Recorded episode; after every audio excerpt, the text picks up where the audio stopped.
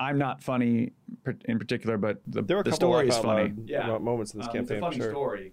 But When you book- mocked me, no, I'm kidding. I, I definitely make fun of you and myself. Um, if you think about this, you were completely anonymous, had no business getting into the great, like the biggest stage of politics, right? And myself and the early team had combined years of political experience totaling zero. Like we had no business running a presidential campaign. Yet we outlasted dozens of sitting senators, governors, representatives. Like I said, we built the Yang Gang with podcasts, memes, and math. the Yang Gang, you're gonna love this because this is a book that you were hoping I would write, but it did not, and so Zach wrote it.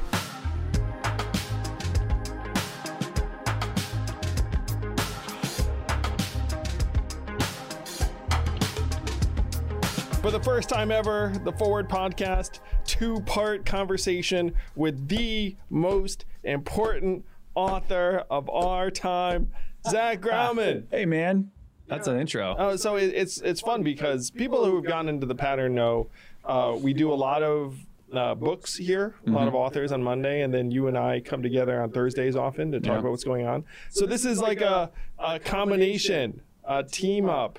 Where this is going to be both us discussing what's going on, and most importantly, discussing long shot, how political nobodies took Andrew Yang national, and the new playbook that let us build a movement by the campaign manager Andrew Yang for president. Quote by yours truly on the jacket saying, "My campaign would never have reached millions without Zach's leadership and strategies. Anyone who wants to make change in the world or who simply loves an incredible story should read this book." Look at that. I will say it is weird. I've done a couple podcasts. I haven't come out yet, but I've done a couple pods and doing more. This is another one. It's weird talking about your own book, man. We've said this before. It's like weird writing one. It's now weirder talking about it. Welcome to my world. Yeah, dude. You're like, hey, you're like, I don't know. It's very uncomfortable. You're like, hey, hey, thanks for reading my work of, I don't want to say work of art, but my work of labor of love, my my child that I birthed to the world. Long shot. I think the Yang Gang's gonna like it though. The Yang Gang, you're gonna love this because this is a book that you were hoping I would write, but it did not, and so Zach wrote it. Uh, like if you were hoping for blow by blow and scenes and something that feels a bit more like a screenplay or feature film, that's Long Shot. I think there was a movie called Long Shot, so when they make a movie out of this, they'll have to call it I have something to call it something cooler. something different. Uh, but you're right that uh, it- it's personal when you write a book. I do think you have the healthiest relationship with a book I've ever seen from an author, uh, first time author, because most authors you can sense that there's like a real uh, thirst to try and get the book out there and have it validated. Where you, you have like a very healthy thing where you're like, yeah, I wrote a book, proud of it, like it. Shrug. People will. I'm excited about the book, but it's not. I think, yeah. I mean, I, I honestly, I, we were talking about this a bit. I think it's because we spent so much time, and I personally spent so much time trying to sell your book, and I loved your book. I was a fan of you, obviously, but I really like one of the reasons, probably the biggest reason I joined your presidential campaign was because I the book was right and I was into the book, and that was, for lack of a better phrase, a huge bitch to sell. Like it was, it was good. It's funny it was because you had that experience Yeah, early it was awful to sell. Um, and we weren't obviously we weren't just selling books, but as like the message itself was hard, and uh, you know you really you didn't make the New York Times bestseller list until you literally gave it as a gift to Liz Warren on one of the debate stages with you know tens of millions of people watching. Um, and we we are already a sensation. You were already a national figure then, right? So it's um, books are hard. Uh, the best, you know, some of the best books that make the bestseller list or you know make millions of dollars. They sold a couple like thousands of copies. We're talking tens of thousands of copies, not hundreds of thousands. So books are hard. It's a different market. So I mean, for me, I'm excited it's out there. I think it'll do. Like it'll be fine, and, and there's, been a lot of you who reached out and said you're really interested, and a lot of you bought it, which is exciting. But also, I, I think it'll stand the test of time. I think it's a good story, and it'll be there for later in my career and life and stuff. Hopefully, you know, my kids will read it someday. It'll be fun. again a very very healthy relationship so we were joking about my first book that came out when i was the head of a nonprofit and you're like oh i should have written a book when i was still the head of a nonprofit because Yeah. then it becomes this uh, gift for the supporters of the nonprofit and the org wants to get behind it Yeah, So- like this machine of people hyping it up. You know? Yes, and you know it's, it kind of has this wholesome tinge. Yeah. So uh, I'll tell you my arc uh, and why I can relate.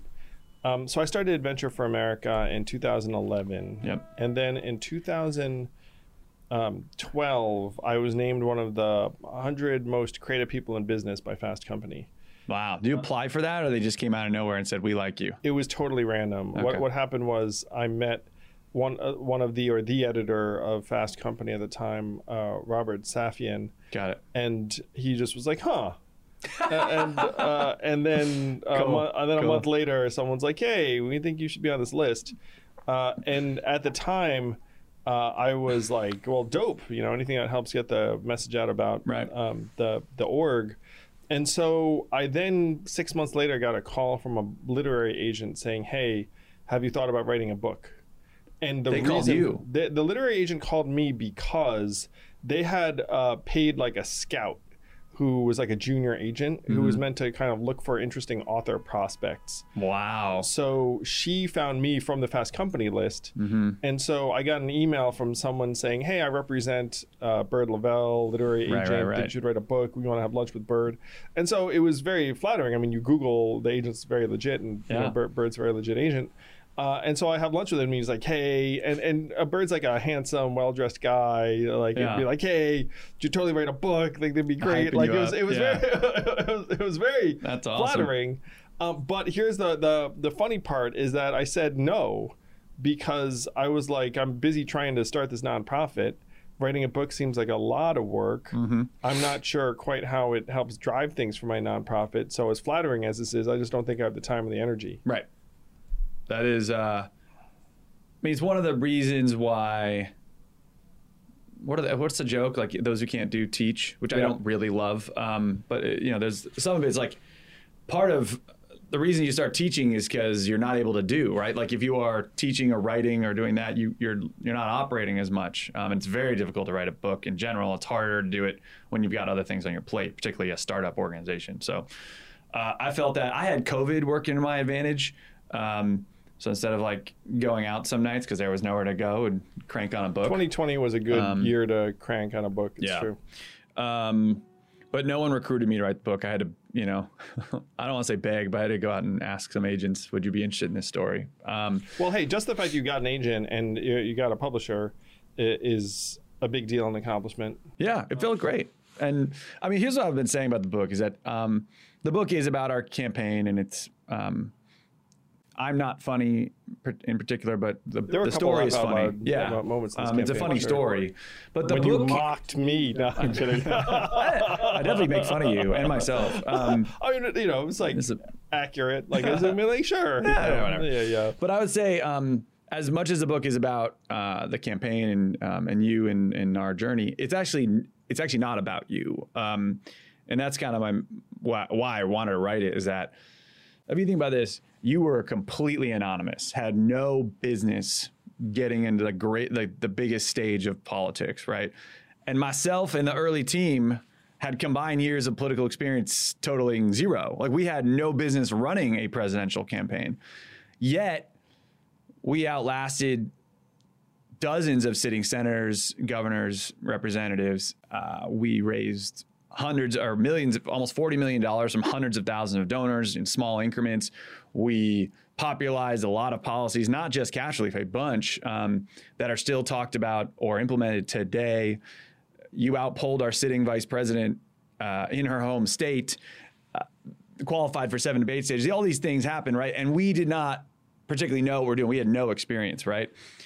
So to me, that is not just telling about you, but that's telling about a bigger picture. And there's something bigger there. And that's why I want to write about like the game has changed, like split between what the media is doing, the traditional way of doing things, and where most Americans are. And you and I were very clear eyed in that from the beginning. Um, so that's why I wanted to write because I felt like it needed, like the takeaway from Andrew in your campaign is not UBI, um, and it's not that this random guy ran for president. The takeaway from Andrew in the campaign was that the game has changed, and we just built a brand and a movement because of that, uh, almost overnight. So that's why I wrote it, and I th- uh, hopefully got that message across. So, so you say that uh, we had a grand total of zero years of political experience, and that's no accident in the sense that anyone I talked to who had political experience was so negative on the idea. Yeah. You know what I mean? There was a, an inverse relationship between political experience and thinking Andrew Yang should run for president. Yes. for, for sure. Yes. Um, I grew up. Uh, I was always fascinated. My mom was a teacher. My dad was an engineer type. So I was always interested in like for profits and nonprofits, how they work together. Um, and while I wanted to be a teacher coming out of college, um, I was close to taking a job for Venture for America, like Save the World, like mom. I had a ton of student loan debt, so I took the Wall Street job, um, which is the other job offer I had. So I started working on Wall Street in New York, but I started volunteering. I started Suit Up. How close did you come to joining Teach for America out of college? And close. I it's I mean mainly because I didn't have that many job offers. I was not good. I tried the like I don't know if you ever you guys listening have ever done the tried to do the consulting path. Did you explore like No, I did not, but I, I know it well. so like you know the paths there's like investment banking, consulting, uh, there's law, medicine, and uh, what's the fifth one? Or there's there's six. There's that you- tech and then, uh, business school. Yeah. Okay. Um, so I was not. There's these things called case studies uh, that consultants make you do, which is like how many ping pong balls fit into the Empire State Building, or look at this. You know, here's this problem this company's having. How would you solve it? And I was awful at them. Awful. Like so. Like I'm never. It was one of the few things I like really, really tried and just like. Just my brain doesn't think like that big. Like I don't. I'm either too big picture or too in the weeds in the on the fly like that. Um, and so I didn't have that many job offers to answer your question. I could have worked at a marketing firm, kind of. And then the, the big two were Teach for America in post Katrina New Orleans with special needs kids, or uh, work on Wall Street at UBS. Um, and I was, I remember walking around campus, like really hating the decision because you can either like have a good impact and help a lot of people make no money. Um, or make some money but not really care about your impact at all or have any impact. I hated that. Um, but I was close. Like Teach for America, they kind of forgive your federal loans. They do some good stuff. So I would have got. Because you owed almost 200000 yeah, it was like about 200.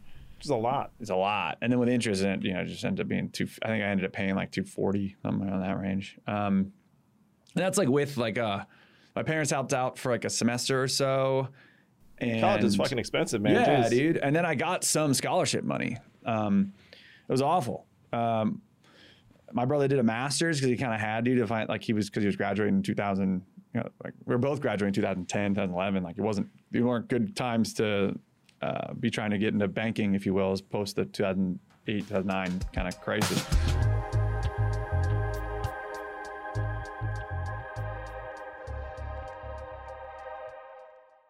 This podcast is sponsored by ExpressVPN. A few decades ago, private citizens used to be largely that private. What's changed? The internet. Think about everything you've browsed, searched for, watched, or tweeted. Now imagine all that data being crawled through, collected, and aggregated by third parties into a permanent public record your record. Having your private life exposed for others to see was once something only celebrities worried about. But in an era where everyone is online, everyone is a public figure. To keep my data private when I go online, I turn to ExpressVPN. Do you know there are hundreds of data brokers out there whose sole business is to buy and sell our data? The worst part is you don't know what they're doing, you don't get to have your say. That's why I use ExpressVPN. Just hit one button and then your internet connection gets rerouted through an encrypted server.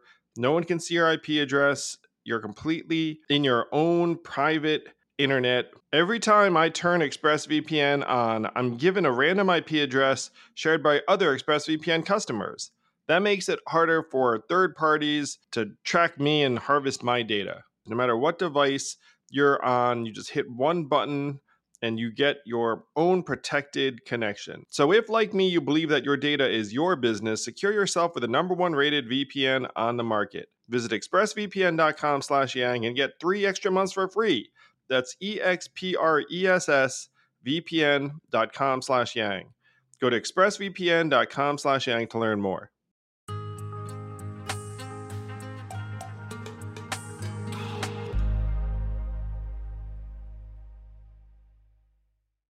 So you made the big choice to move to New York City Yeah. and join UBS. join UBS, I was my that's the thing. I was like, I did it for the money. Like I, my first salary was like around probably like 60 grand a year. I mean, there was a bonus, but it wasn't huge. Um, I remember I had like $200 in my bank account. I had a mattress, like a crock pot. That was pretty much what I moved with. Um, I was and like a little bit of clothes.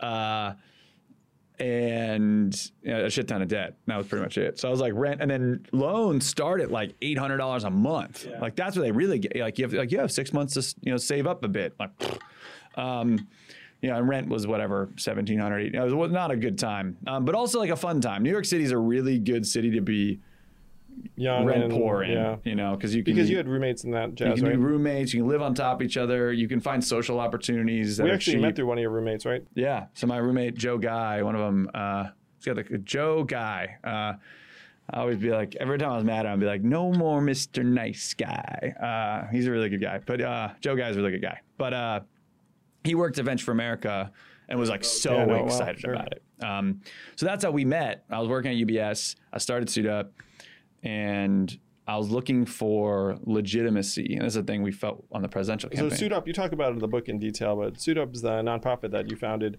while uh, doing your day job. So it was, it was kind of a lot. Yeah. So like one of the, so I saw two things. I started volunteering a lot just to keep my sanity for like just pushing paper, if you will, or making rich people richer. I was in wealth management. Um, and started volunteering at this school down in Coney Island, uh, near Coney Island, Brooklyn. And we asked the kids like, "What do you want to be when you grow up?" Like that, you know, just like, and it wasn't like a specific survey. It was just like the annual survey, right? And they all said they were middle schoolers, and they all basically said they want to be like LeBron James or Nicki Minaj. It was like or Beyonce. It was like athlete or pop stars, like eighty percent or so of the kids, and it was like heartbreaking in a sense because I didn't know what I wanted to be when I grew up, but these kids didn't know what they could be. They didn't know their options, um, generally speaking, or like dentist, doctor, whatever the maybe more traditional career career paths seemed just as far fetched as LeBron, right? Um, so. Uh, but the other thing I saw was at UBS is that we, in we being corporate America, we're pretty bad at volunteering.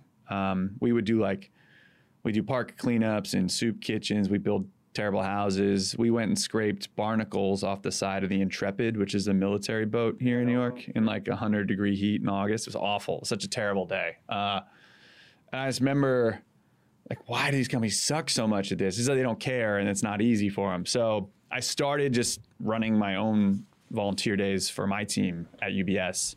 And I was like, my kids could would love to work with you guys for a day. So we did uh, something I thought would be fun would be like just a business competition for a day. So we brought my team from UBS down to uh, a school in Brooklyn, and the kids were tasked with being the CEO of Nike for a day and had to create a new Nike shoe. And so they had to divide into teams of like ten. They got assigned UBS coaches, and they had to you know create that create a design a new shoe for Nike. So they had to pick a target market and design and brand the shoe and uh, you know pick a celebrity endorsement and then act out a commercial or make a marketing pitch. And then the winning team got real money. They got like an Amazon. Well, I learned the hard way. Don't give them real cash. You can't do giving middle schoolers cash. But you give them an Amazon gift card, um, like the real world. And you, you say to them like you work hard in school, you get an A, but you work hard in the real world, you get paid. Um, and what happened was like everybody i mean I, I say this like humbly but everybody loved it it was like wow my volunteer day was actually fun and the kids like you could see them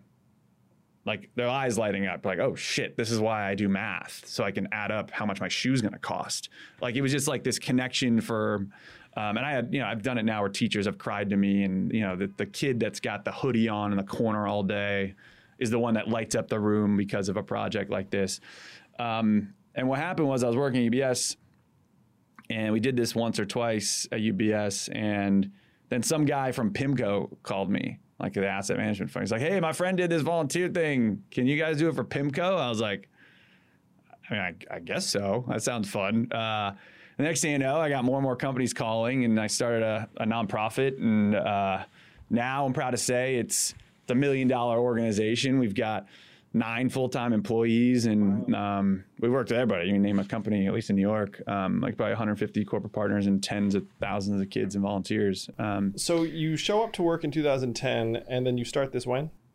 2014. So I was like, but I'd like effed around. I had like dabbled. I really I founded the org like LLC or the 501c3 was 2014, but probably a year and a half in, I started like really seeing what this could be. But I iterated a lot. Anyone who wants to check it out can go to volunteersuitup.org uh, to see. It's a thriving nonprofit that Zach started. So you started in 2014, and then Joe introduces the two of us in what, 15, 16? Yeah, when I was looking to be more legit. Uh, so I was looking. So in the campaign, we were looking for legitimacy, and this is a big thing, especially we're selling to legitimate buyers, right? Let's call it companies. Um, they wanted to know: Was I real? Was I? Was this a legitimate thing, right? Um, so I was looking just for like cool people to say, "Hey, uh, will you put your name on it?" So I remember meeting with you, and I was excited to meet with you because you also were you had started a nonprofit. It was stuff I wanted to pick your brain on and you I gave you the pitch like this is great. And You asked a couple questions like this is awesome, man. How can I help? And I was like, can I you join our advisory board? The ask is literally just let me put your name on the website so I can say, yeah, these are cool people that think this is a good idea. And you like did not miss a beat, like absolutely, man. And it was like very Andrew Yang, like yeah, let's do it. Um, which I love. We'll always respect that um, because it costs you essentially nothing. Uh, I mean, like if the org, you know, was you know stealing money or something, I guess maybe it would hurt you, but that's probably it. Um, but it helped me tremendously, right? Um, because I was looking, the model is companies pay us to run the volunteer days, so it's a, it's essentially a business. So I was when having Andrew Yang, I was able to get other people, and then uh, and now I don't have a legitimacy problem anymore, which is great. But that's the hardest part when you're first starting out, you know. Well, you know, other companies just look at the company roster and are just like, yeah, yeah, like, now like, oh, yeah, well, Goldman did it. That's Um, all. but yeah. but it is a startup thing. You have to find a way to give yourself that uh, legitimacy halo. Mm-hmm. Uh, now, Yeah. if you're a serial founder, then you can skip that part sort of because Yeah. everyone's like, oh, like you know, you. yeah, right. That's once you. It's your first. I mean, you're 24, right? And I'm like trying to earn my Yeah. stripes. It- it- so it, that was impressive. And then uh, you and I connected uh, a couple years later when I was uh, talking about automation and trying to run for president. I remember when. Uh, and you write about this in detail in the book where you're like, oh no, Yang, I have to sit through a Venture for America spiel.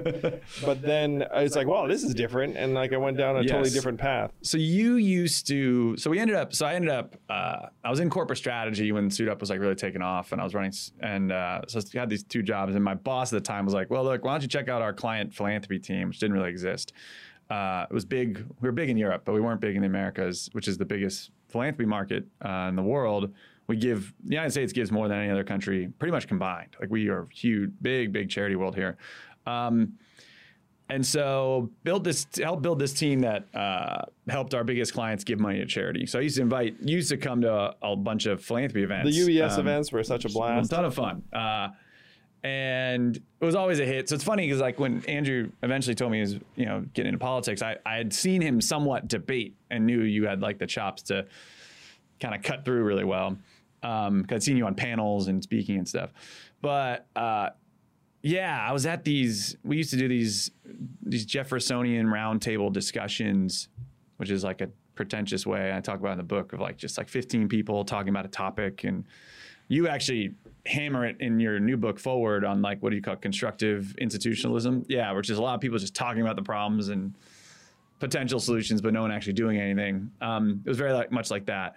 And this was on the future work. You were not on the invite list, or maybe on the invite. You were on the guest, like the RSVP list, and you showed up. I'm like, ah, I don't want to hear the Yang Venture for America pitch again. Also, like, you were like a level above me in terms of like uh, charisma and uh, like accomplishment. So I was like, oh, Yang's gonna suck the energy out of the room from from like from what I was trying to get. Right. So I was like, oh damn it. And then you came in and did essentially the automation bomb. And you're like, this was fresh, guys. This was 2017, maybe summer. I have Yeah. the dates uh, in the book. Uh, it was early. It might have been spring. Um, it's fresh off the 2016 election, and you're like, you know, talking about these are the top five jobs in the United States. Most people in half the country works in them. And what do they all have in common? We're going to automate them away. If you don't believe me, look at manufacturing. We've already automated automated half of these. And where do we do it? Pennsylvania, Michigan, Wisconsin, Ohio. What do they all have in common? Those are states that went from blue to red. They flipped the Trump in 2016, and that's why he won. And then you said we need to go to universal basic income as soon as possible. So I'm running for president on a platform of universal basic income in 2020. And the room was like silent. Like, president of America, like president of the country. And that joke never gets old for me because that's literally everything everybody's thinking. But it um, hit me like a ton of bricks. Like some of these folks are like laughing or didn't get it, um, and the rest was just like after that they're just picking you apart on whether or not you could win or politics. But for me, I don't know why. I think it's because you know, I grew up middle class. I grew up like kind of like kick and scratch and crawl my way just to get a you know out of loans, like out of student loan debt. And it just didn't feel like a very sustainable path for my friends from high school, like were, I thought were smart and talented, but maybe not great at school. Um, and like the, the folks that were left behind in the economy or struggling in the economy more than I was, this all checked out. It all resonated really well, you know? Yeah, well, I mean, there are parts of Connecticut that certainly resembled this, Yeah. post-industrial, um, Mm-hmm. Former manufacturing towns. The other thing is that you'd seen the limits of big philanthropy, and you were like, "Well, this isn't going to solve the problem." Oh yeah, I knew no one was going to solve it. Like I knew the, the people with money had no idea this was happening and would not know how to do it, how to fix it if they if they did. Because I'd seen billionaires, people with quote unquote unlimited money, still not be able to solve fucking problems. Yeah, because those are hard. Um, the other thing is, um, my dad lost his job, uh, or like was in like had some job transition stuff when I was a kid, and I've seen the impact of that on families. It's awful. Um, and my dad was able to bounce back, and like it wasn't like a long, long period of time, but um, it's like there was. It still is, but less so. But there's a real tie between a man and his identity and his family in terms Totally. of providing yeah, and that was rough. My dad was great about it, but I, you know, I learned it more as I got older. Um, I was able to look back, but just imagining like entire communities dealing with what my dad dealt with was like, of course, like, and who would you blame? Like whoever's in charge, who was in charge during this time, the Clintons, right? Um, it totally made sense.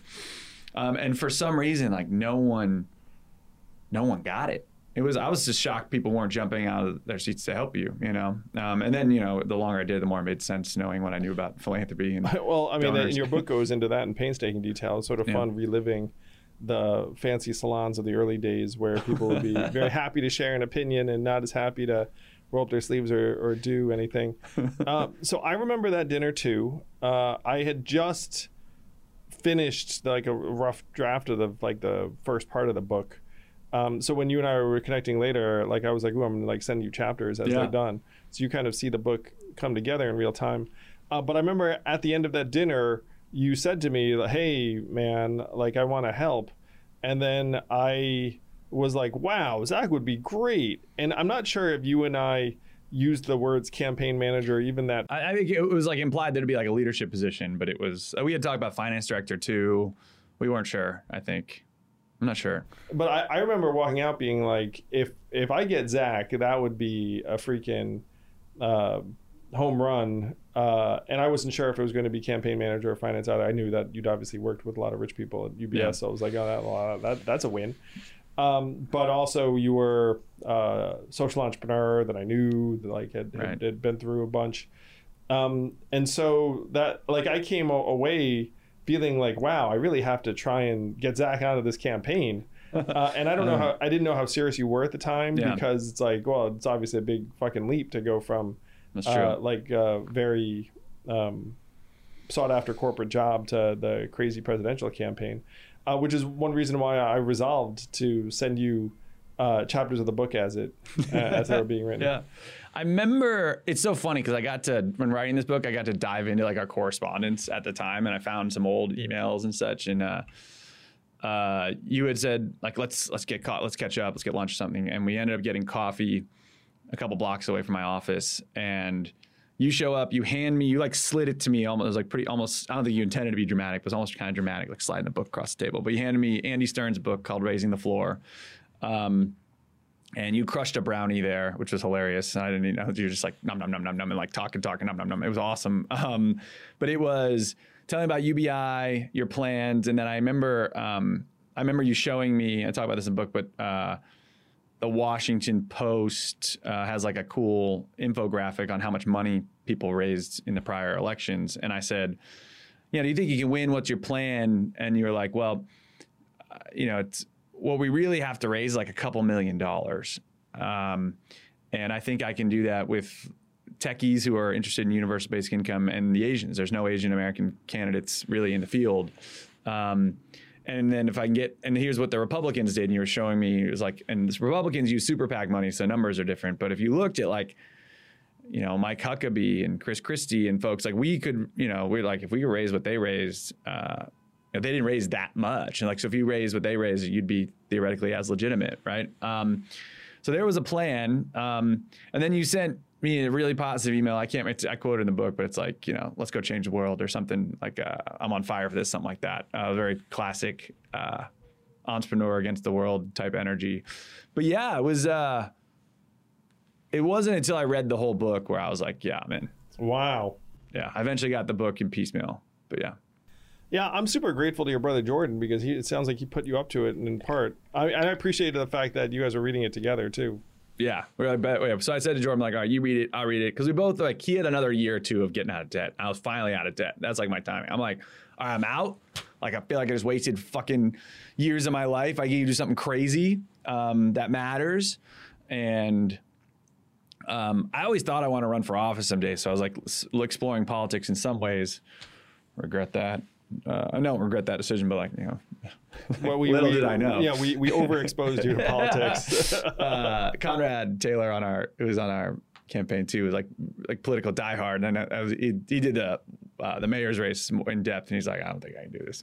like, but yeah, you. Uh, uh, but it, we both read it together, and it was like. Uh, you know, let me know what you think. you know, we'll give our judgment separately. And I, I jumped out of my bed during part of it, where it's like, and there's some data in there that we don't talk about enough. Uh, Agree. Uh, the biggest one was, I mean, not the biggest one, but the one that like hit home to me was that everybody talks about, you know, wealth inequality. The numbers are crazy. You go down like the average income of certain demographics in the United States are awful. Like the average income of a black male was what eleven thousand dollars or net worth. Net worth is uh, like, like eleven thousand. Something like ten percent of yeah. that of a um, white family.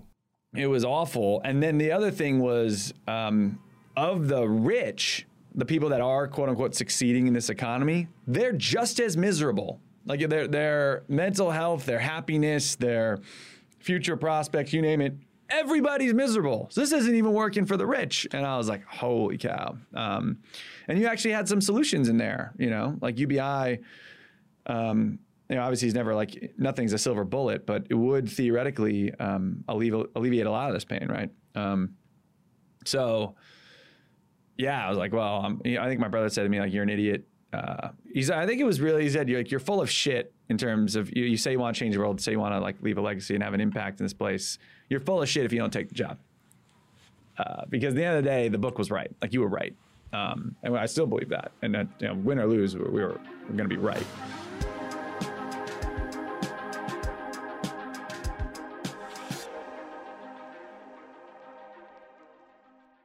This podcast is sponsored by Helix Sleep. I've always been a mattress guy because I figured if I'm going to do something for up to eight hours, maybe I should do it right.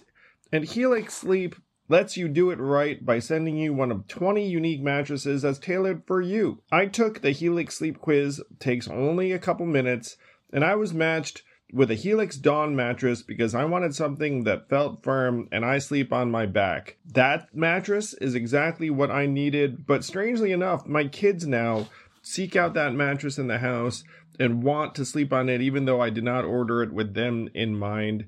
If you have a high quality mattress, it is a game changer, a huge difference maker.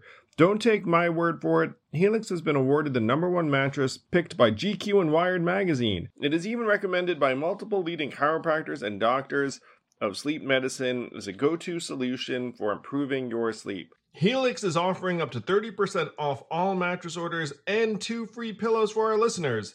Go to helixsleep.com slash yang. That's helixsleep.com slash yang. This is their best offer yet, and it won't last long. With Helix, better sleep starts now.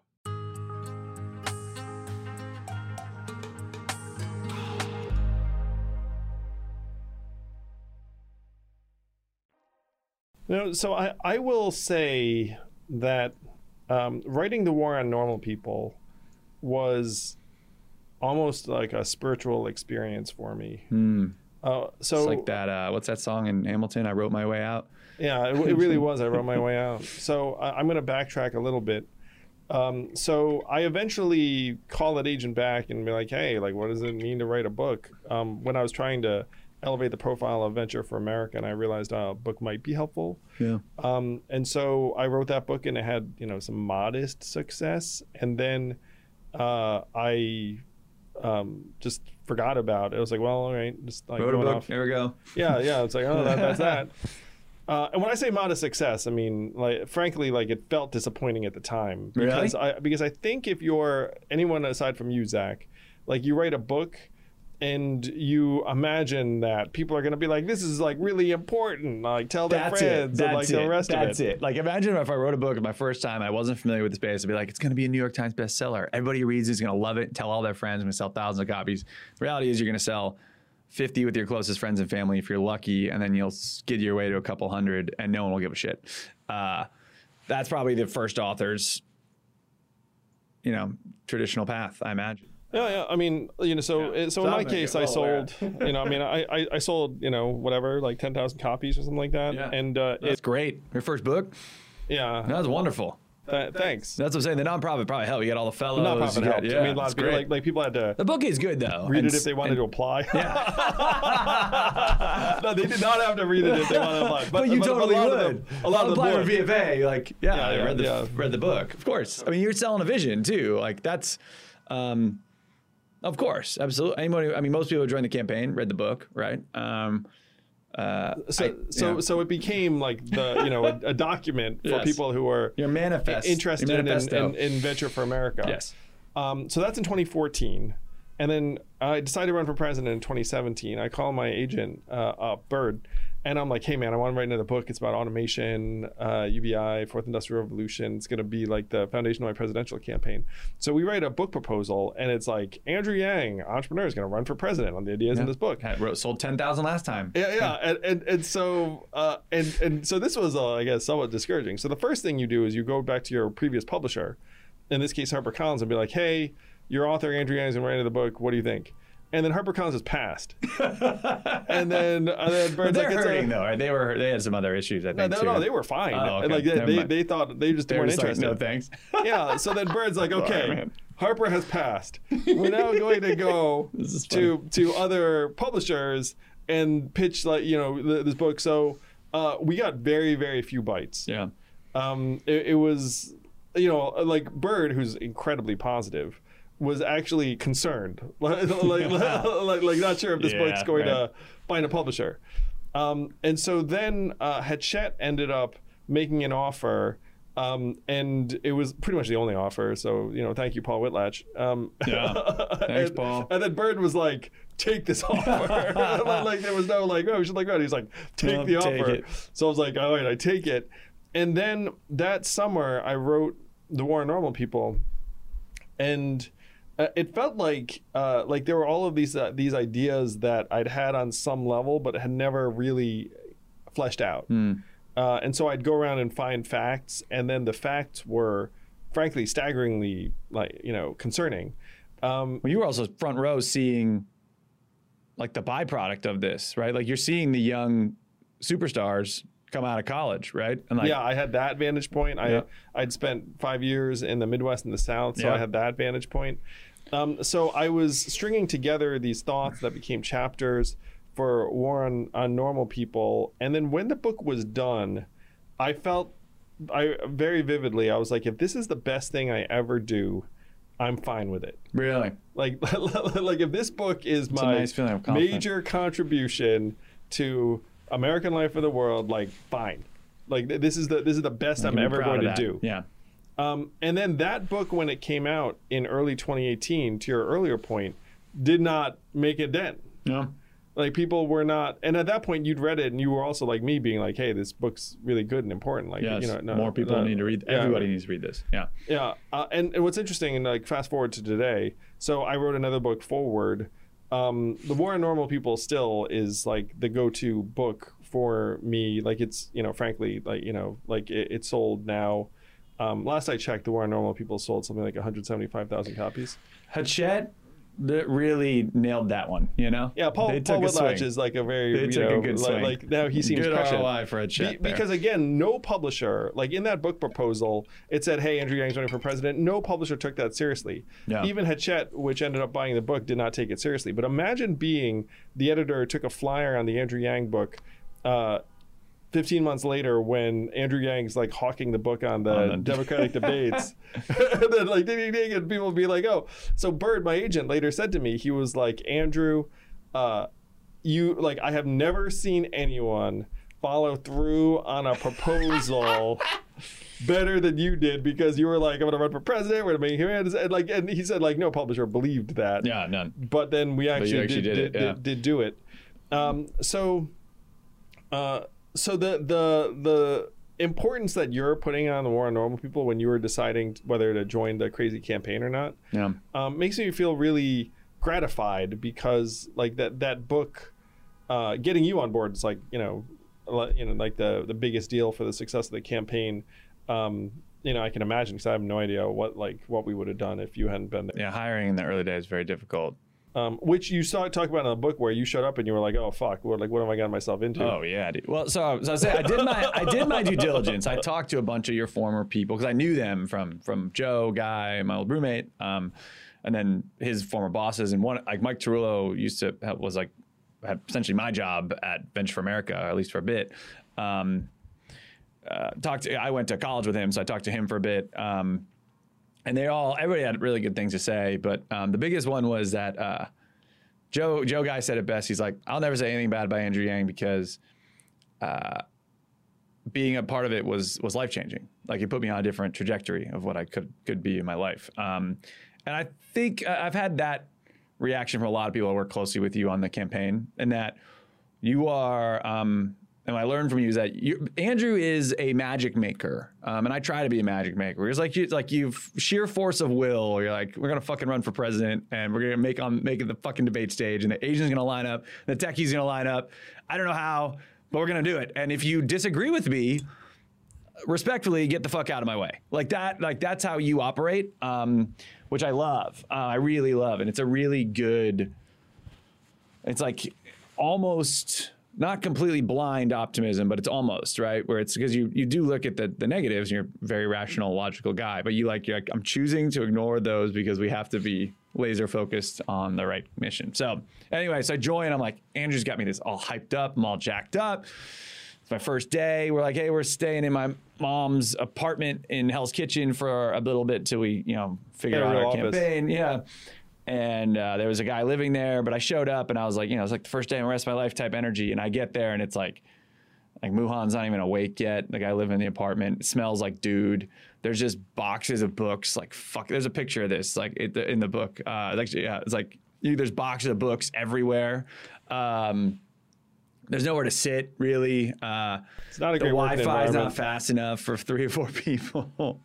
uh, like it, it was, and like no one's worked on a campaign before. Like Frawley, who is a who ended up running our merch, um, was like a he worked in digital advertising. He's like 23, I think. Uh, Muhan was like an engineer from a I think Venture for America startup that didn't go, go well, um, and me, and then eventually Carly and, and Matt. Um, and Matt was like a LSAT teacher at the time, like brilliant policy wonk, but no politics. Carly never worked on a campaign. Uh, yeah, that was pretty. And there were a few others, but that was. Uh, So yeah, I, I remember you showing up, and then the apartment, you know, was, was not suitable for anything. And then one of my first things was like, "Hey, man, go find us an office." Yes, Uh, and you did a great job. You found us a dope. we found off- a fun office that we ended up taking over that building in a way. Yeah. So the the office on 39th Street, uh, off of um, oh, between Seventh and Eighth Avenues. Yeah. Um, so it's it's adjacent to Times Square. It was right next to both a nice um, fast casual sushi place. Yeah. Uh, next to a comic book shop I used to frequent in my 20s. That Oh, I, nice. I, I I, that I stopped that. doing. It was on 40th and 7th. and right next to a sports bar called Carragher's that uh, there was like a healthy smell of fried food coming out Yeah, the windows. like, so pretty you found this office, and the office was hardwood floors, high ceilings, natural light. Yep. Uh, it was uh, maybe like 2,800 square feet or something Yeah. like uh, Yeah, yeah. along those lines. hmm So, it, but it, it had a really good vibe to it. Yeah. Um, I don't know how into physical spaces you are. Um, I'm pretty into them in the sense that uh, if you have a place with natural light and hardwood floors and high ceilings and like has a good energy and people want to be there, um, I, I'm so I, I saw a couple of these spaces and I think I seized on that office and was like, we got to get this office. Was that was Yeah, that right? That sounds about right. Um, did a lot. Yeah, that was my first real big task was ta- finding an office. Um, and then you were you were crazy risk seeking, which I, I I learned to love. But at first, like my m- brain could not handle. I remember like the first. I remember looking at our financials, like, all right, we've got like, and we were always kind of tight. Like we were at like three months of burn. Uh, yeah, which uh, for those of you who've never maybe worked at a startup means if if you don't raise any more money over the next three months, we will run out of cash based on like our current run rate, how much we're spending per month. And then it was like three months of burn, and then you walked in one day, you're like, guys, we just hired Matt Shinners. He's gonna be our head of policy. And I was like, all right, move on. I think it's one month of burn now. like we're like, uh, but you were like, go for it. I remember we didn't have enough money to hire Carly. Well, no, we were trying to hire a video editor, could not find one. Uh, we eventually hired this guy, Luke for a bit, and then f- eventually leveled up to, to hire a bunch, but couldn't find one. But then we met Carly, who we like. I obviously I didn't maybe love at the time, I, but I'm engaged to her now, so it's different. But at the, time, not there. But um, but we all loved her, and we're like, this is good energy. We couldn't like, if we're honest, like, Carly was clearly brilliant. yeah, she's like definitely special and was helpful. Um, but we're like, she had no video editing skills really. Uh, like, and you're like, just do it, man. This will work out. I'm like, okay, man. Uh, it did work out. Ballsy move, but because we couldn't afford, we could barely afford the video editor, uh, which we still didn't hire at the time. But yeah, I mean, obviously she was a great hire for a number of reasons. Yeah, no, I, I- I do remember you being like, "Hey, we have this much uh, runway," and then I, I kept uh, throwing logs on the fire, and, Yep. then, and then the runway kept shrinking. I was like, "Yeah, don't worry about it. Don't worry about it. We'll, we'll, we will get the money." Um, that that I was you know confident on, Yeah, on that that, was a- one of the things Frawley said to me early on, and I was, I was like, it was one day you in particular, like super risk seeking. I was like, I'm like, I don't know what to do, man. Like, do I need to? Am I just like, am I just along for the ride here? Because I don't think this makes any sense. And he goes, all I know about Andrew is that when his back is against the wall, he was not gonna lose. Like if you tell him like, hey, payday's due tomorrow, we need to f- we need to fucking raise all of it right now. Like he'll raise the money. Uh, that's true. You're good at that. Um, I don't know if it's like a. It's not a procrastination thing. You're not like a. Uh, I, I'm like a fairly buttoned up, hard nosed yeah. operator. Yeah. Um, but the the deltas at that point in the campaign just did not concern me. Yeah. was- I was like plus minus 50, 100 grand. Who Whatever. cares? Yeah. You didn't care. Then we'll figure it out. All right. All right. You know, it was, it was Um, like, look, we're trying to raise, you know, millions, uh, tens of millions. So it's We like, level if- we don't. Yeah, yeah. Like, like if I have to worry about a hundred grand, then we're kind of doomed. Yes. So, so don't worry about a hundred grand. Like, Yep, uh, let me. That was it. Uh, and then uh, we were scheduled, and that mentality like pretty much hit us once we booked Joe Rogan. So that that was booked like six weeks in advance. Like it's, uh, um, which I'm way getting ahead of myself. But we were yeah. we'd burned out. Like we were pretty much bankrupt that day. Like that's how I looked at it. Uh, I was like, all right, we're spending. Joe better hit. Like that was like. well, so I mean, we can we can build up to that. But the, Yeah, so the yeah, dates sure. we're talking about. What was your first day of work on the campaign? It was either April. I think it was like March first, 2018. early March 2018. All right. So let me tell you. mid-March. Let, let me tell everyone what happened in terms of b- before Zach joined. I was very eager for Zach to join. I was like, man, if Zach doesn't join, I don't know what we're gonna do for, uh, for leadership and like uh, operational capacity. Oh yeah, you also needed a peer. You had a bunch like the. I mean, Muhan probably they're great guys, but they're a lot younger than you. You know. Um. I mean, I was. I mean, I was. uh, What I got? You got like 11 years on me, something like that. But like at least I had worked. I had a decade, almost a decade experience like corporate America an and that adult. sort of. Yeah. Maybe a Probably like second, you get- a second adult. I mean, Shinners is an adult too, but Shinners wasn't as. Uh, he was a couple weeks later too. yeah, he was a couple weeks on the radar later. at the time. Um, so he had a different type of role. Yeah. So, uh, so in 2017, um, I spent the fall um, in my mom's apartment um, with Muhan, uh, just building the website, Yep. policies, putting the finishing touches on the book. Um, and so the campaign was announced to the world in the New York Times in February of 2018. Yes. Where it's like, uh, you know, his message, the robots are coming. Yes. Uh, His campaign message. And you had hat hair in the photo. I didn't know that at the time, but your hair, if you look at that photo, your hair's like, probably yes. Almost certainly. it's not a bad yes. photo though. Uh, um, and and then my book came out in April of 2018. So Yep. you joined between those two dates, and between those two dates, we were still very much finding our footing, uh, and um, the the year you describe in the in the book. You know that process where we were uh, just getting our, our legs under us. Um, a bit later in that year, and I'm surprised that you didn't go into detail in the book about this, but Hmm. there was the Humanity First uh, tour, like, Oh, the, like yeah. first tour, which was in 2018, and you were literally the bus driver. So one of the jokes on the campaign early on was that we were the That's a good story. shittiest drivers anyone had ever seen because Carly, for all of our her, all of her gifts, went away to school and was like not uh, an experienced driver. Carly, yeah, yeah. Carly can't drive. She, uh, uh, to her credit, she admits she's a bad driver. Uh, Yeah. which I do love that about her. that was a, that was a, a virtue. Our, our, our videographer at the time, Luke Hansen. Uh, Luke, we love you. Poor driver. Couldn't drive. Yeah. And uh, like you know, I and for whatever reason, um, it, it came to you. You were like the, um, like the camp counselor, bus driver. Yep. Um, and so we decided to go on this tour because Liam DeClivelo, this freaking at the time 19 year old, shows up at our doorstep and is like, hey, you know, I've got this like, you know, political vision and think that, you know, uh, Yang is the right combination of this and that. But then for whatever reason, Liam's like, hey, you guys need to go on tour. And then I was like, that's stupid because no one would show up to said tour. And then he said, that's why you have to go on tour. And then, for whatever reason, that logic worked on me. and, and- and then I turned to you and was like, "Hey, man, I think we should go on tour." And you, to your credit, this was like maybe the biggest lift in, in the campaign before or after, where you were like, "All right, we're gonna do this. we're gonna do this tour." And that tour, holy shit! Like where, where like it was so janky, where we So would show up a janky. bus, and you and Carly, like I, I um, was blown away that you were sitting there together, like erecting this like shoddy backdrop and stage, and not not shoddy because you know you weren't awesome. Just the fact that you would get Oh, in this bus shoddy. and take the things out, and so we went to Pittsburgh, we went to Detroit, we went to Cleveland, I think. It was uh, Cleveland. Chicago, Cleveland, Pittsburgh. trying to think. I think we added a couple bigger cities like that. We did Iowa, New Hampshire. Uh, they were in there. It's probably close to all of them.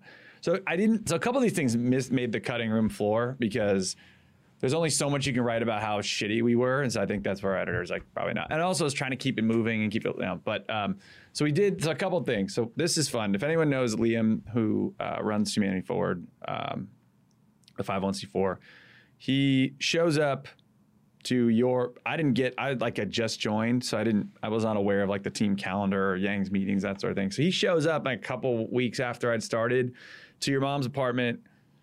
He's in high waters. He looks like he's 10. Uh, and he's a hyper nerd, like speaking a mile a minute, just all about political jargon and that sort of thing. And he sits me, I'm like, who is this kid? What Yang, what meeting have you just taken? Like, what is going on? And he sits me down and gives me this like framework for how someone should run for president. And it's we still use it on the like it's brilliant. Um, and he's a political junkie, and he f- he joined the Bernie campaign before he took off. He joined the Beto campaign. That's why he couldn't work for us full time at the time. He joined Beto before Beto O'Rourke was a thing in Texas. He's very very good at finding these candidates, um, or um, and and Yang was like his third, let's like hit, if you will. Um, and so, but yeah, he's a he's young. Um, this is the type of people that would come in the office all the time. But then we did this Humanity First tour. I remember asking him like, this is like the dumb questions we'd have to ask ourselves. Like, besides raising money, like what are you supposed to do when you're running for president? Because you can't just go. I mean, you could like spend like that- that sounds like a dumb, stupid question, but actually think about it. Like, do you spend all your time like trying to talk to Iowa voters? Are you trying to get press all day long? Are you trying to throw a rally? Like, what are you supposed to do? And the answer is like no one really knows. Um, it's pretty much anything you want, but you want some form of to drive money, polling, and crowd sizes, right? Um, and or essentially uh, polling and press. Um, I talk about those kind of three cars all connected. Um, so if your money, so imagine three cars. You have money, you have press, and you have crowds, and they're all connected by a chain. And so if you have one that's really fast, but the other two suck, it'll slow you down. Um, and sometimes they can pull the others forward, but they hold you back. Um, you want them all cranking, and we had none. We the had- time. we're We had over three. We're over three. But yeah, Liam's like, you should go on tour just to see if you know get some content of you speaking and see what happens if uh, crowd wise, see if you can get used to building for events and such. So we did, and I drove a 15 person passenger van. It was wild. Uh, those are awful to drive. Uh, we, I, I, I really felt for you, just like parking that thing. Uh, you know, it got towed in Chicago. Oh my gosh, you got Yeah, towed in Chicago. towed Chicago. Oh, and my wife Evelyn showed up to that event in Chicago with the kids. I forgot about that. Ev showed up, and then we had so we got these like uh, I basically got a big ass. Uh, they're called a step and repeat, if you will. They use at these big galas that had like Humanity First tour on it, like Universal Basic Income, Yang 2020. We tried a couple messages, uh, and then we had to get it to all the events. So we actually ended up buying two of them and like flew one that took one to Iowa, one to other places. Uh, and there was no trunk space in this van. So like, but the best, the open space in the middle. So we had all the shit in the middle of it, and then Carly and Liam were typically in the back. So we'd go like four hour, ten hour drives like two of us in the front and two of us literally fifteen, you know, let's call it six rows away in the back. It was very strange. Uh, we had these like shitty risers, like milk cartons for Andrew to stand I on. I remember vividly getting on top of the milk carton. Yeah, and like a shitty uh, AV system because we did these events at like a Detroit, whoever would do it for free, like Detroit, Detroit, Bike, Factory. Thank you, thank you, my friend Zach Pashak. Yeah, they're awesome. Really, really good entrepreneurs that like liked you. They'd heard you on Sam Harris or other places. Um, but talk about like we try to get press to come. No, no press was coming. Almost, we almost had someone come, but yeah, it was all- like we just did events that no one was in gave the a shit back, about. like calling local reporters, being like, "Hey, Andrew Yang is coming to town." Yes, we were trying- yeah. and uh, we would uh, we took you would take a photo because we would get Chicago. We got a couple hundred people, and that was cool. Um, a lot of Sam Harris fans in Chicago, apparently. Um, but we, you know, like Iowa or Detroit, you know, you're not getting more than like 20 to 40. But you'd take the photo like angled over someone's shoulder to make the crowd look bigger, you know? And so that's how you knew. If you ever guys wanted like a good tip, if you see some a politician post a photo and it looks like they've zoomed in tight to the crowd, It means you no know one was there, there. there was no one there. Yeah, you know. Uh, it's a good.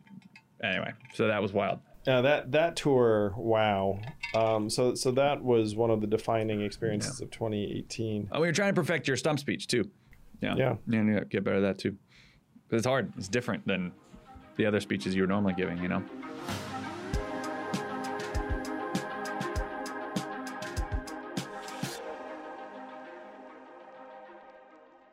Yeah, so uh, around this time, uh, and you you start getting into this in the book, uh, is where we start out with a particular thesis, um, which is that we should go to Andrew's fancy friends, uh, who can write checks Yeah.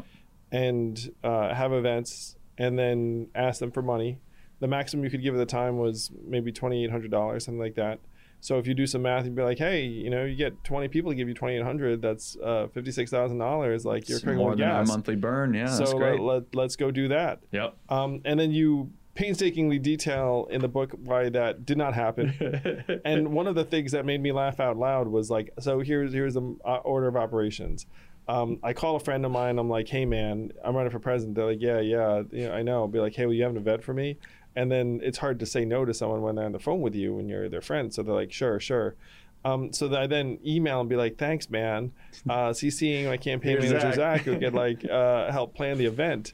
And then you talk about how they try and like duck duck They you, duck and, like, for and, like, weeks, like, man. like, like, just, yeah, like they don't get back to you, and then eventually you move them to get a date on the calendar, and then you you you say in the book, and, and then my suffering became theirs because then they had the job of trying to get people to come to an event for uh, for the Andrew Yang presidential campaign.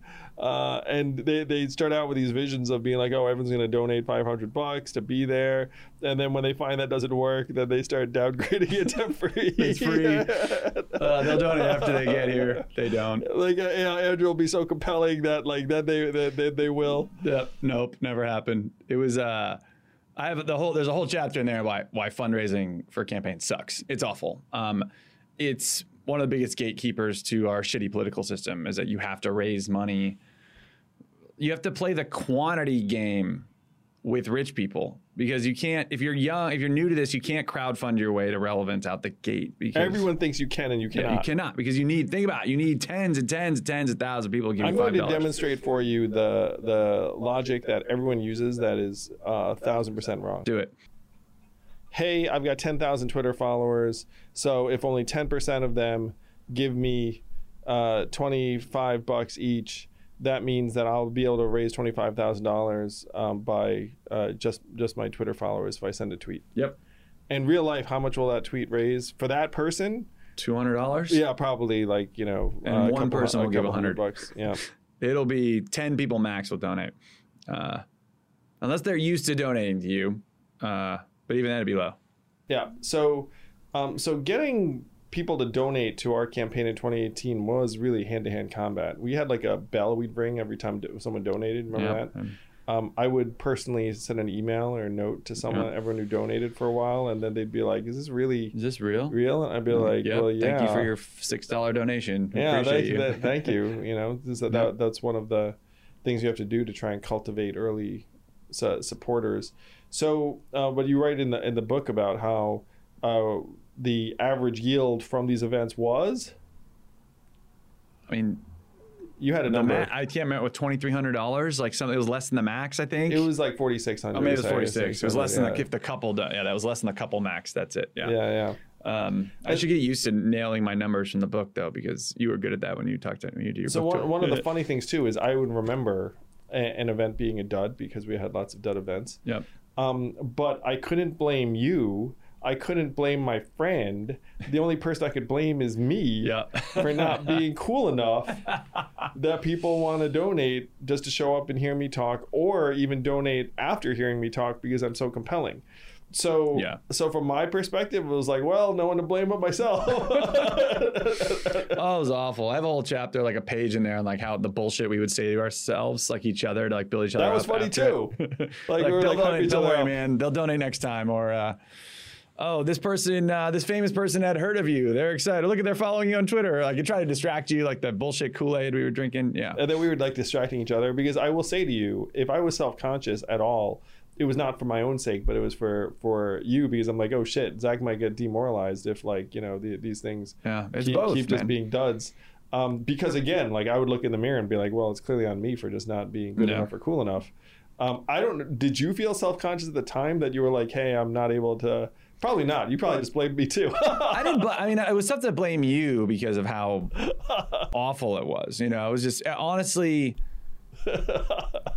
Um, who did I blame? I, I didn't. You didn't know. uh, Like for me, I'm a big like try everything once or as many times as you can see what you didn't blame anyone. That's good, Yeah, man. not really. Yeah, I mean, like there were times I was like, it was more like I, you know, like a big thing to me was uh, where I would get mad at is some of the fundraisers or the, people being full of shit. Um, Oh, and there was of- so much full of shitness. yes. Like there's still a couple people. uh, Like, I'm gonna raise like- you tens of thousands of dollars and like nothing.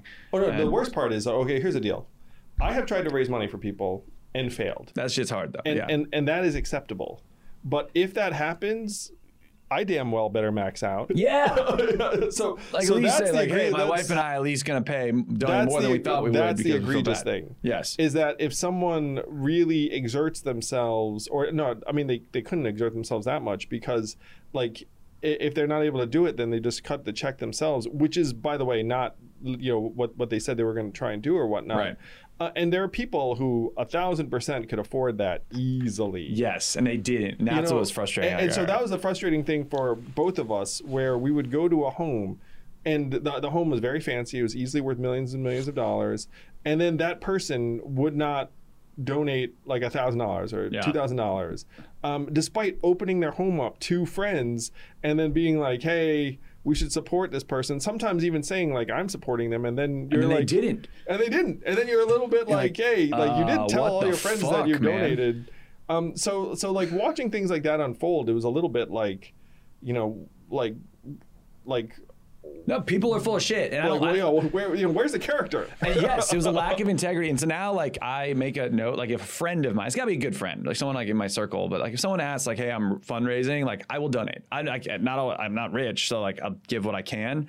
Because when we did it, they were random friends of mine, like like fringe friends or random colleagues or friend of a friend that would be like, I'm in, man, just donated, right? And those people like always made me feel a joy. I'm like, thank you. And I had some best friends that didn't do shit. And um, it's the I call it FOSS, full of shit. Um, and that was we you know we felt that all the time. Um, Politics brings Yeah, that out brings out a lot of people. Uh, and Um, you know, people. So uh, it was a step worse for me, I think, as the candidate. So yeah, for you, are the I people- they were you they were like I tried my friends, but it's very different. Like trying to Yeah, and even for harder. you, I mean, you, you know, you felt strongly about it, and you were clearly taking a risk, and you know, Right. you were dedicating your career. So if someone loves you and supports you, they'd be like, oh, I should right, do yeah, something friends else. like- right, yeah, Um, but for the candidate, it's like you know, direct. yeah. So Like did- you know, you know, someone says my friend Andrew's running for office, and like now's the time, and I'm not going to donate. They never fucking donate. You know, that's it. yeah. And so, did I lose friends? Totally. Yep. Like, am I still pissed off at like some people that uh, were close to me who just like you could tell were like more concerned about how it would reflect on them? Yeah. Are you kidding me? totally. Yeah, dude. Um. So th- so that stuff. Uh, you know what that means, man? They were never actually your friend. That's what I learned when I left UBS. There were people that like essentially stopped answering my calls and texts or stopped coming to things I was throwing. And it's because they were my friend because of like friend of convenience. Now it's like that's a thing in life where it's like you have the same, you know, the same peers. You work at similar types of jobs and neighborhoods and social circles and restaurants and all that bullshit. saying I thought you were going to use a different word there. I thought you were going to say like friend of uh like status or friend of utility. Because if you were. Let's guess say different type of in, yeah. wealth wealth management at UBS, then people would be like, "Oh, like this person could be really useful." oh, if I had my they don't suit up, yeah, Yeah. because I was tied to the job or the status or yeah. Yeah. Um, Yes. So when, when someone takes on a role where they can no longer do things for people, and then people then lose interest in that person, so that that's like a utility uh, relationship. Um, Mm-hmm. It's yeah, sad. Yeah, it's sad. because it's I grew up like my parents. My parents were weird, and I lo- love them to death. They're fun, they're like great, but they had weird, weird nerdy friends, like a, a lot. And I was always, you know, I was a kid, and like, or it says I got like in that middle school, high school, too cool for school phase, and I never really understood. But as I got older, I understood. My parents have friends that would take a bullet for them, and they still to this day, right? If I throw, I've thrown surprise parties for my parents, and these friends are the type that will fly from Buffalo or from Connecticut if they're in Florida, wherever it is, to come, and they wouldn't miss that for the world, right? It's like that. Uh, they may have like they may be weird, they may you know their kids are weird or like whatever, but um, a real friend, and my parents never valued that, and I didn't. It took me a while to learn that. It actually took me leaving UBS to realize what the hell a friend means. Like a friend loves at all times, um, and that, that shit's biblical. So it, uh, it was very yeah. Like I wrote about this in the book. No one gives a shit. Most people do not give a shit. They say they do. They act like they do uh, on a high level, but a lot of people, as soon as your utility runs out or the social status runs out, they don't give a shit.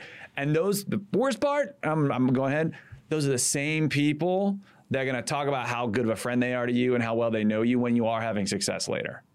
You're like, oh, that Andrew, like someone saw my Andrew Yang. Oh, you know, I'm, I'm through a fundraiser for him. Or, I mean, yeah, I'm close friends. I got a cell phone right here. Fuck you. Pardon my French. But those are the worst. The worst. It's just fake. Drive me nuts. Sorry. Yeah. Though I will say, virtually everyone who threw a fundraiser for me, like you know, like The good, yes, the ones who I, I mean, down the stretch is a shock. I'm like, certain, like we'd go to fundraisers and raise a hundred grand. You're like, um, yes. mind blowing down the stretch. Yeah. Now, so uh, so during 2018, what were what was like the darkest moment for you, if you had one? Do you remember? Because you you write that there's like the chapter in the book.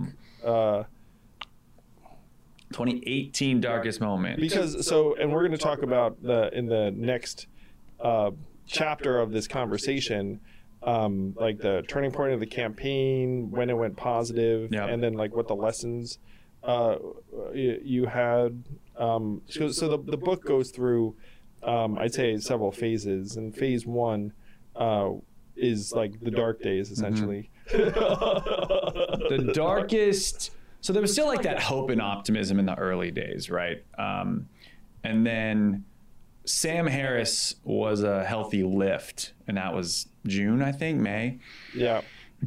And so there was this hope that if we got the message out there to the right audiences or any big audience in the right format, it would work because we, we raised a good amount of money and had some decent crowds. I mean, 100 people in Chicago, th- or almost 300 people in Chicago, if I recall, that's bigger than everybody but the top six candidates at the time we're getting in terms of crowd sizes. Um, pretty much, yeah.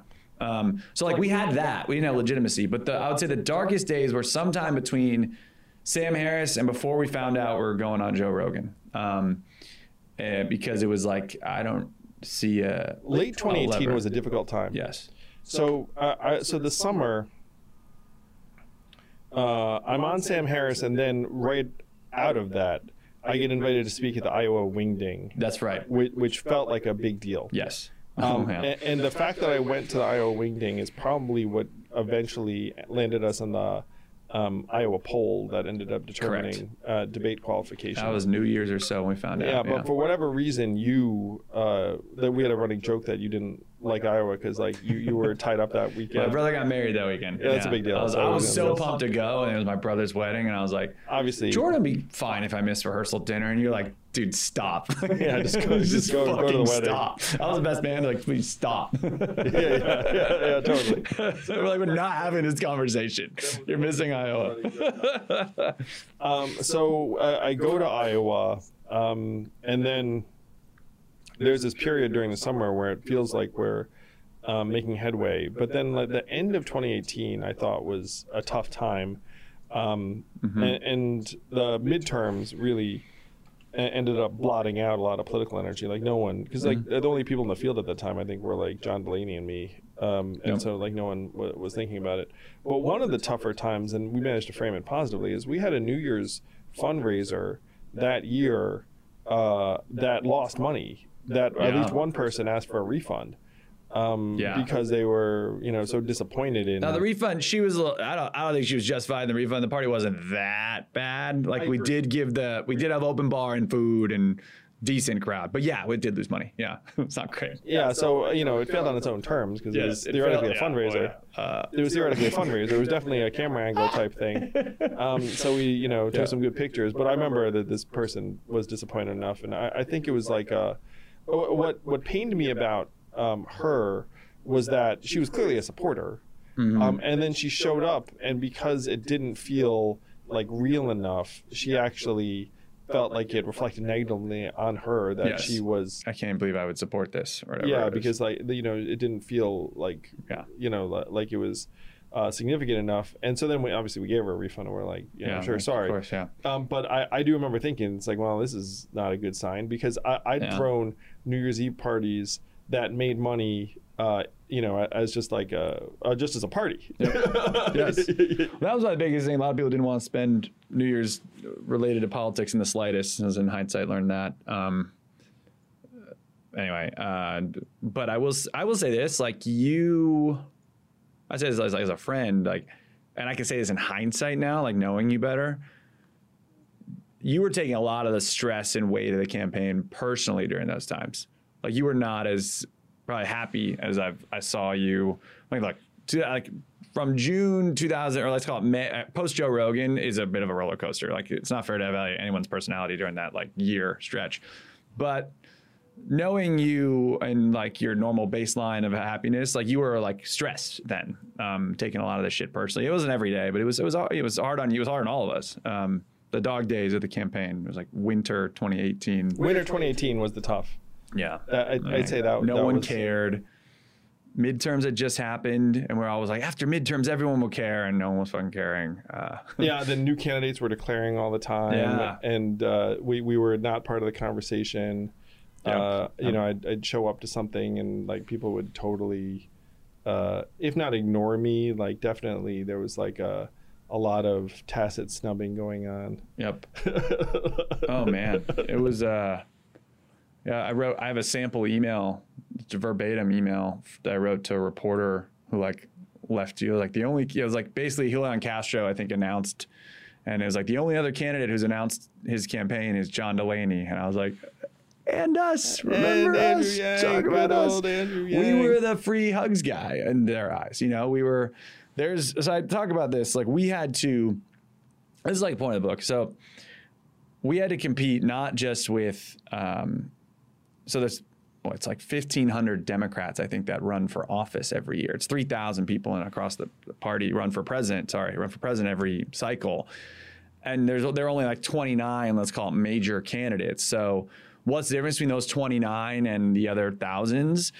Uh, is legitimacy. And so the free hugs guy runs. There was a woman named Lisa Simpson we met who legally changed her name to be like the Simpsons character. Like she's running for office. Like Yang was that to some uh, in the early days. And to be fair, there wasn't much difference on paper. Besides, I mean, you were an impressive guy, but some of these people are you know, regular business folks. Um, and we had raised some money, but we were trying to get out of that, you know, um, and that was hard. Um, but and that was the thing. So it wasn't. We learned this very quickly um, and painfully. Was that we are in the attention economy, which means attention is the most valuable resource. In order to get all the other resources you like, like time and money, attention is it. And what does that mean? It w- didn't mean we were just we weren't just competing with the other candidates. Not only the free hugs guy, we weren't competing against Liz Warren and Joe Biden and Bernie Sanders and, and the, the usual suspects alone. We were also competing against Taylor Swift and Kim Kardashian and the HBO hit series, whatever it is that Friday night, and Netflix and whatever, Spotify, whatever is your friends are texting you, everything that you're getting information loaded onto you, we had to compete with that too. Um, and that actually changed the equation because we didn't have to be uh, like if we didn't do everything Kirsten Gillibrand was doing, it actually didn't matter because no one was paying attention to her either. We had to, we could just, we just had to stand out um, and get people to realize we existed. And so that kind of flipped the, the mentality. It was like we needed to, uh, we, I end up calling it create an identity brand where people can identify with Andrew um, to make you relevant. which ended up being the birth of the Yang Gang, which you can take direct credit for because um, though it was uh, an organic Yeah, internet someone on the internet creation, really created it, but yeah, um, but then uh, you built on it despite some resistance the team hated it. in- internally. So. Um, so the the next segment of this conversation is going to be essentially like when the dynamic shifts and we grow uh, and all of that. But gi- give us a glimpse of what ends up fueling the campaign's ascent, as chronicled in Long Shot.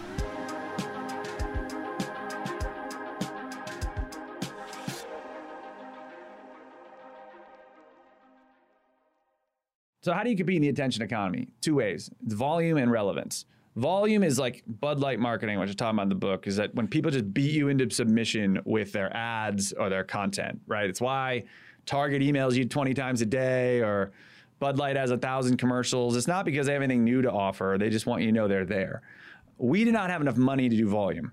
Um, so we had to go the relevance route. We had to make you relevant and relevant to who? Um, and we needed to make you relevant to people that would easily connect. So we created what I call identity branding, where folks identify with you. And um, the the ways I talk about the book, where you create a like us persona, you find your tribe and you let them in. And so the like us persona was branding you in a way that I felt like like you say like us in front of us, like like us, we are forward looking and logical, and we like math, we're an entrepreneur or whatever it is, right? Um, I mean, you could say that about any. There's a lot of good brand like Target, Disney, they do this well, right? But letting people know this is where we are. Like us, you can be like us, and then we had to go find them, and um, finding them. We really wanted something that was visceral, where people could identify with. Um, so if you think about 2016, as it was the, the recent example we were looking at, it was like if you were voting for John Kasich or Ted Cruz, what would you say? Like, I'm on Team Kasich or I'm voting for Ted. There was nothing there. But Trump, what would you say? Like, people would say, I'm MAGA. Or sometimes I'm on the Trump train, but I'm MAGA, make America great again. And it was this visceral, like right here. People felt connected to the Donald. So we wanted that. And someone posted, like, so Andrew's army felt lame. Uh, Team Andrew didn't work. And then we saw Yang, like hashtag Yang Gang on a, like one of our early posts. And I was like, that's it that's it because it's visceral and you can say i'm yang gang or like i'm kind of yang gang am i in the you can say using a sentence better um, and I remember saying to the team, like, we're calling it Yang Gang, and they hated it. Like Carly was like, you know, it sounds like gang bang, like no one's gonna like it, it's weird. And then uh, I remember saying, all right, fine.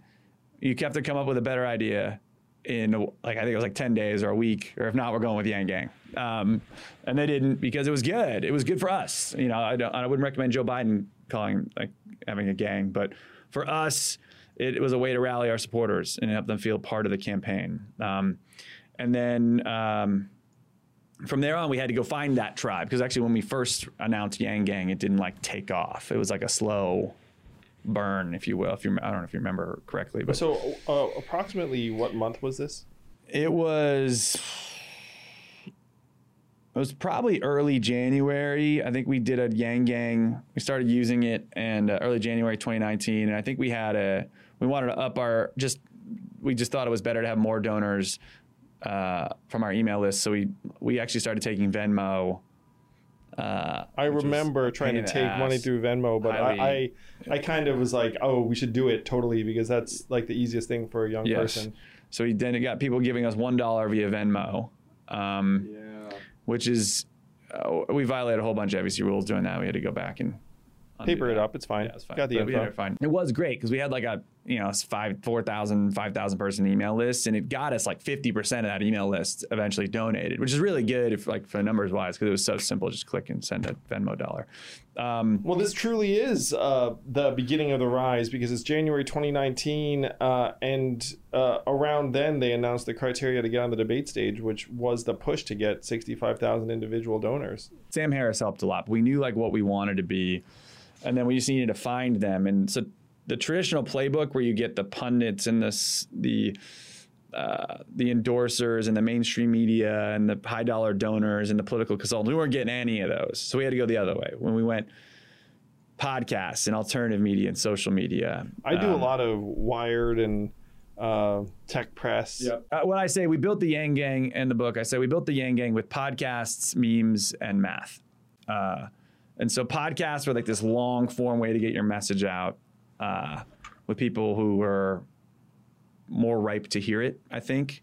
Um, and you got really good at talking on podcasts. Um, you had a lot of practice in 2018, and Sam Harris, you really refined it. And by Joe Rogan, you were in your zone. You pretty much did all of them in middle of 2019, all your big ones. Um, and then memes were like a fun way to let the Yang Gang in where they could make my favorite meme I talk about in the book, and you guys can find this. It's like the Arnold Schwarzenegger Terminator meme where he's uh, he's riding a motorcycle next to a uh, and there's he's saving John Connor, who's also riding a motorcycle, and there's a big semi truck coming and is about to crush John Connor, and Terminator comes up and pulls him out of the way, and the truck crushes John Connor's motorcycle, and it's like Andrew Yang's John Connor, and the truck is automation, and John Connor or Andrew Yang's the Terminator saving John Connor. John Connor's the American economy or whatever it is. Um, but we posted American that. Worker. Oh yeah. yeah, we posted that on the official Yang like social accounts, and it was like Yang can meme. It was like one of the first, and that was like Rock Toaster, whatever his name was on Twitter. It was like the handle. It was pretty funny.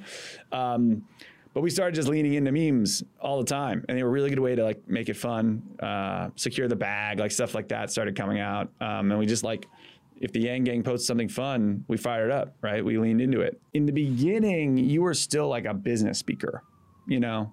Um, and I joke in the, we were trying to get you to fire up the crowd. And it's like not your natural, uh, you can do really well now, but at the beginning, it's not, you never had to really. Yeah, no. Uh, like, Hitting emotional a, chords was not the fucking tenor. Skill.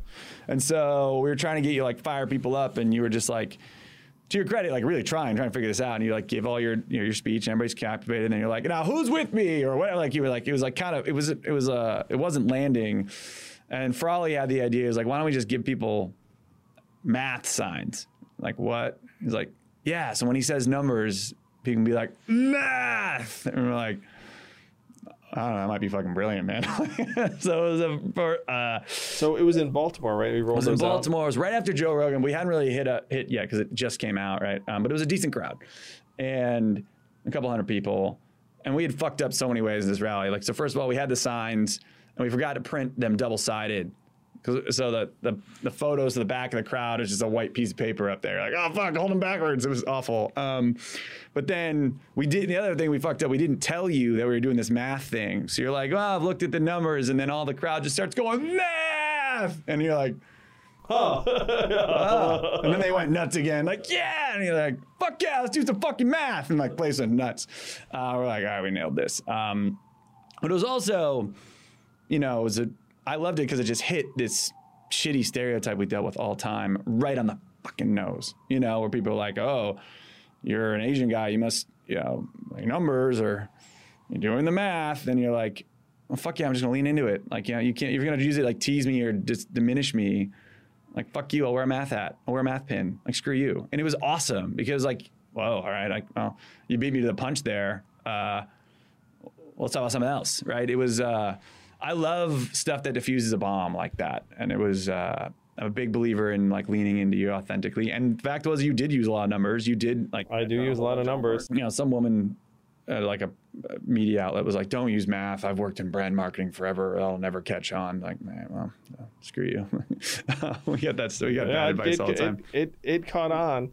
Uh, so, on the next podcast, which is going to be on Thursday, we're going to talk about the rise, uh, 2019, the debates, and all of that. But in the meantime, get your own copy of Long Shot How Political Nobodies, that's Zach, took Andrew Yang, that's me, National, and the new playbook that let us build a movement by first time author, I'm sure not the last, Zach Graumann. Zach, congratulations. The book is tremendous. I had a blast reading it. Uh, it was a trip down memory lane for me, but anyone who had any uh, investment emotionally in our campaign is going to love it. And it truly is the book that a lot of people uh, hoped I would write. And as usual, you did it and I didn't. Uh, so con- congrats, man. I- I'm so pumped for this to be in people's hands. Thanks, man. Uh, yeah, to be continued, huh?